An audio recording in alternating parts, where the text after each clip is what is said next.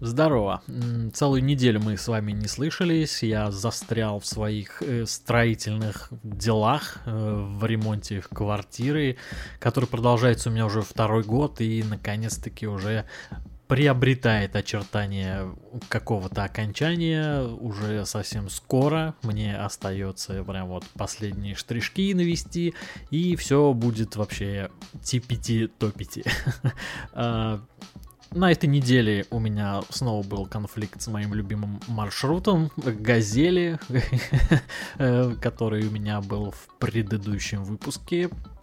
Но на этот раз все как бы было более чем прозаично. Я, короче, стоял на остановке, ждал маршрутку, уже холодно, замерз. Э, приезжает маршрутка, конечно, уже практически битком.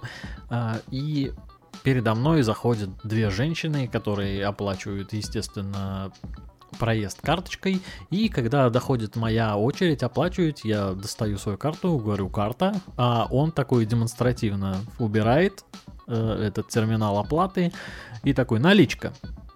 Я говорю, в смысле наличка, у меня нету.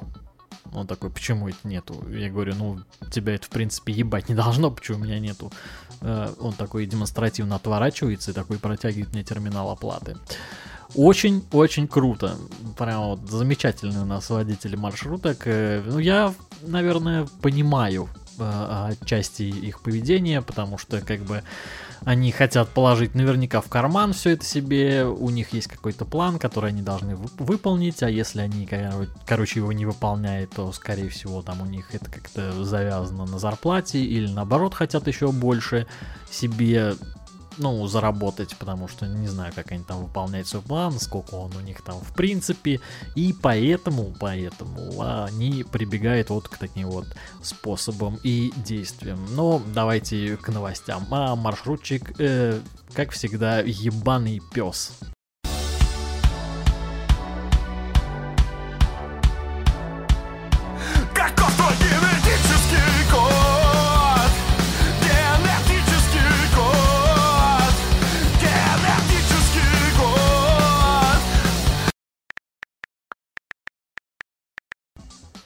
Американские музыканты выступили за запрет использования текстов песен как доказательство в судах. Хорошая новость э, для американской системы правосудия, но, кстати, бы и она не помешала бы и нашей системе. Там речь идет, в общем, о том, что если, допустим, музыкант использует в своих песнях там строчки какие-нибудь там «Я долблю, дурь, дурь, я долблю, да», э, и потом на суде ему говорят, вот, видишь, у тебя есть вот такие строчки, значит, ты долбишь дури, ты сам, типа, в этом признаешься, так что, видишь, видишь, ты, то есть ты виноват. А, а музыканты говорят, вы что, дебилы, как бы это же, собственно, творчество, это просто выражение мысли. Я могу читать это просто или петь от лица какого-нибудь там своего лирического героя. Это не обязательно, что я такой должен быть. То есть, как бы, если писатели пишут э, книги какие-нибудь фантастические, это же не значит, что они как бы под наркотой все это пишут. Хотя, может быть, и на самом деле все это так, и типа у нас э, принято того обвинять людей там в том, что если ты там чего-то не понимаешь, то ты сразу должен сказать, о, это что ты курил, поделись, это, в общем, самый тупой и прям абрыганский стереотип, который только возможен. То есть, если ты написал там какие-нибудь там строчки от балды, которые там не рифмуются там или что-нибудь там, ну просто, да, ну хрень какую-нибудь сморозил очевидную, то есть она сам просто для тебя хрень, а тебе говорят, что типа, о, что это ты курил, так поделись вообще, пошел нахуй вот с такой мыслью просто, пошел нахуй. Хорошо бы и нашим правоохранительным органам и как бы судебным всяческим вот этим институтом уяснить то, что творчество, как бы оно может быть основано просто на фантазии. Это не значит, что как бы человек именно такой, о чем он пишет. Хотя, может быть и такой. Продукцию Marvel, Disney, Pixar и DC Comics включили в перечень для параллельного импорта. Пока пугаться, конечно же, не стоит, потому что глава Ассоциации владельцев кинотеатров отметил, что параллельный импорт не распространяется на видеоконтент указанных брендов. А, но в ближайшее время этот вопрос может быть решен, добавил он. Это просто отвратительная хрень. Не надо, чтобы киношечки к нам завозились вообще по параллельному импорту. А, и соответственно, не было никаких выплат э, правообладателям, это значит, что как бы нас вполне могут признать там какой-нибудь страной, которая распространяет пиратство и вообще в принципе и вообще ограничить все, любую продажу любого контента в нашей стране.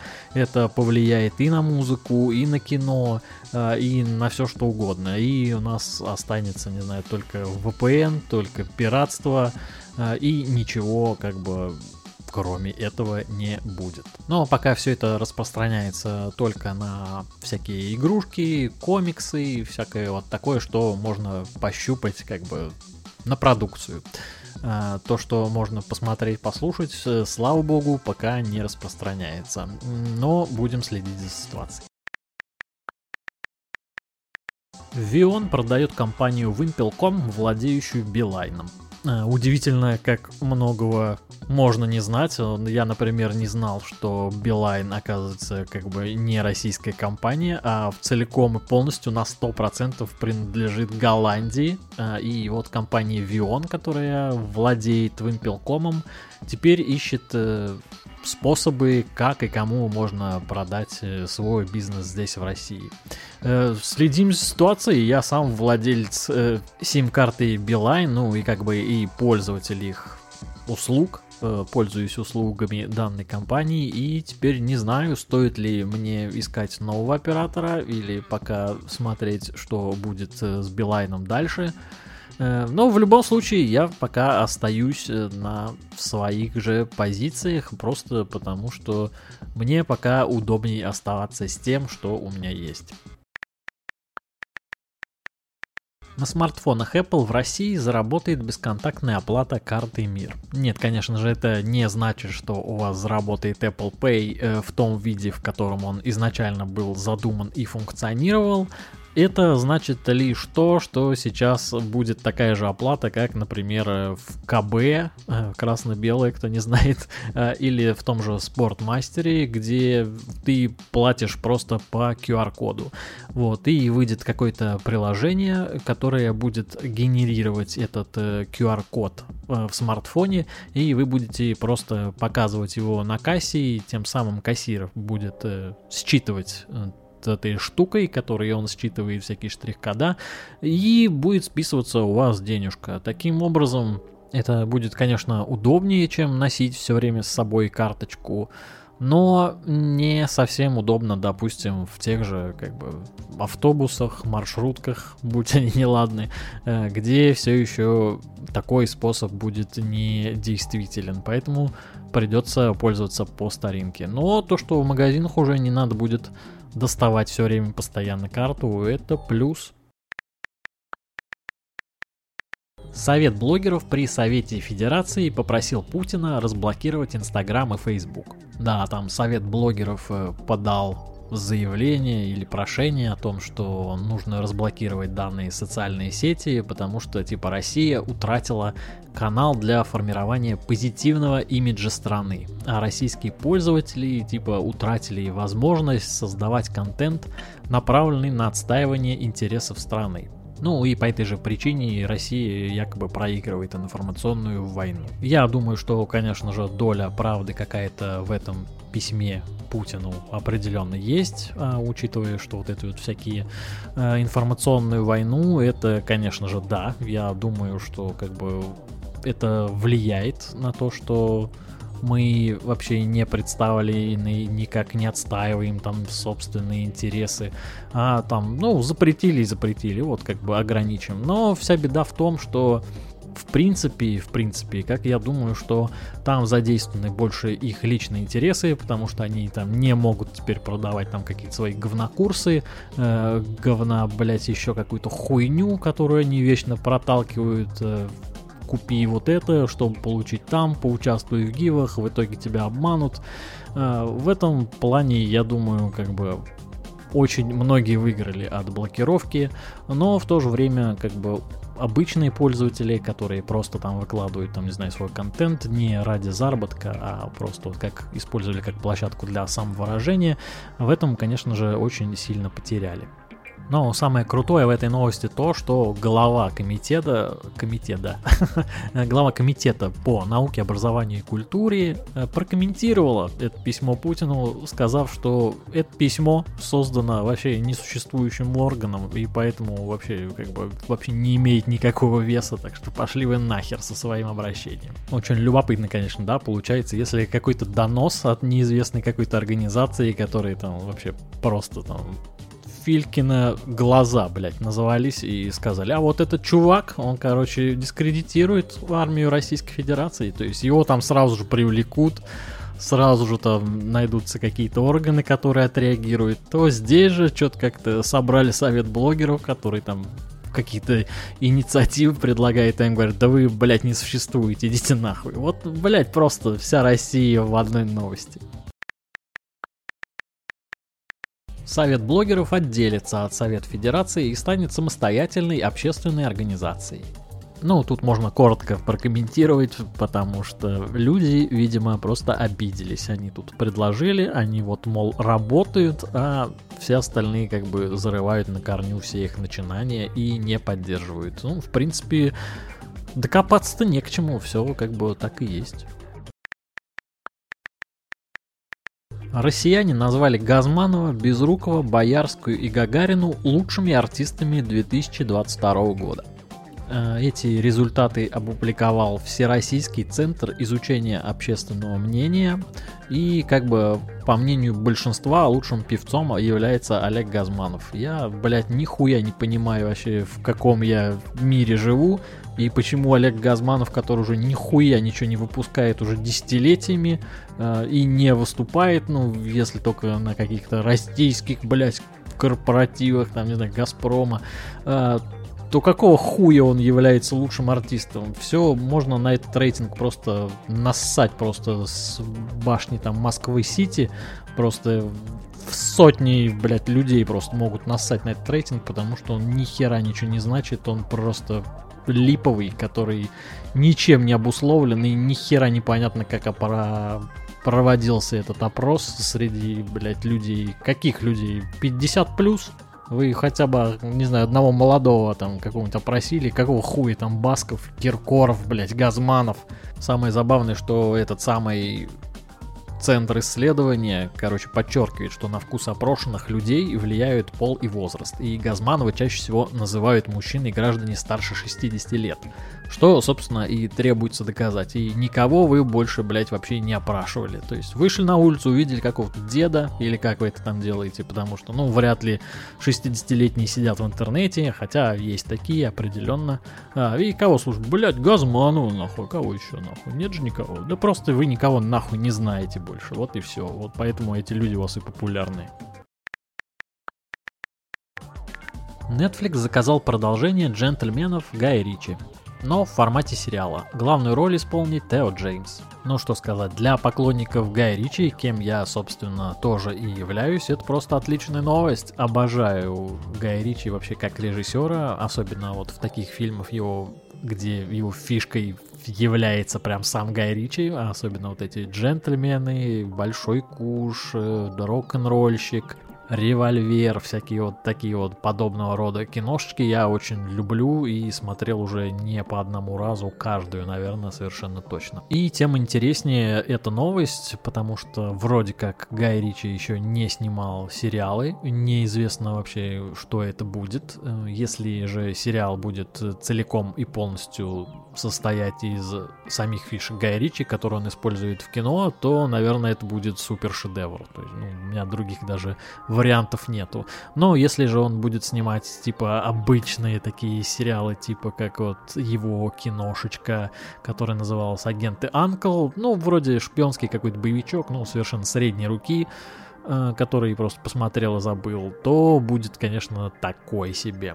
Но надеюсь, что все-таки Гай Ричи будет делать данный сериал с применением всех своих классических фишек. Э, и будет э, очень круто. А, что касается Тео Джеймса, то не знаю, насколько он подходит э, под данный сериал. Вроде бы фактурно очень даже подходит, но я не могу э, вспомнить с ним хотя бы один крутой фильм, который я смотрел. Это вроде как даже и не было такого. Не могу вспомнить, что я смотрел какой-то с ним хороший фильм. Я помню, что смотрел с ним «Дивергент». «Дивергент» мне не понравился, и что-то я как-то забил на данного актера, хотя он вроде бы как играл еще э, с Кейт Бекинсейл в э, этом вампирском, как его называли, сериале точнее не сериале, а фильме, да, «Другой мир», «Другой мир» вспомнил. Вот. Ну, как бы это было давно, я уже, конечно же, не помню, как он, как актер, но в любом случае Гай Ричи, я думаю, не должен подвести. Будем надеяться на то, что сериал получится очень крутым. Ждем. Везунчик, выигравший в лотерею, не стал говорить об этом жене и ребенку. Забавный случай произошел в Китае. Там мужик выиграл около 30 миллионов долларов в лотерею и пришел за призом как бы в мультяшном костюме, скрывшем его личность и внешность. Для организаторов, конечно же, в этом нет ничего необычного, когда ты выигрываешь большие и крупные суммы денег. Я думаю, твое желание остаться инкогнито как бы понятно. А, но Потом, позже, он рассказал, что не собирается рассказывать о выигрыше жене и ребенку. Папа и муж опасаются, что такое богатство сделает родных избалованными, высокомерными и ленивыми, и они не захотят э, ни учиться, ни работать, ни вообще как-либо развиваться после этого. А, ну и 5 миллионов а, он пожертвовал на благотворительность, так что жадности его обвинить вообще сложно. Видимо, он как бы и правда намерен скрывать деньги из лучших побуждений. Но вот некоторые адвокаты по семейным делам считают, что такое поведение может выйти боком, потому что согласно китайскому брачному законодательству супруга имеет право знать обо всех денежных семейных активах. Вот так вот.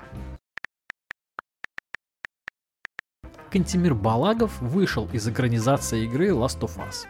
Очень было много шума в свое время о том, что наш российский режиссер присоединился к команде, которая будет э, делать сериал Last of Us, э, экранизацию одноименной игры.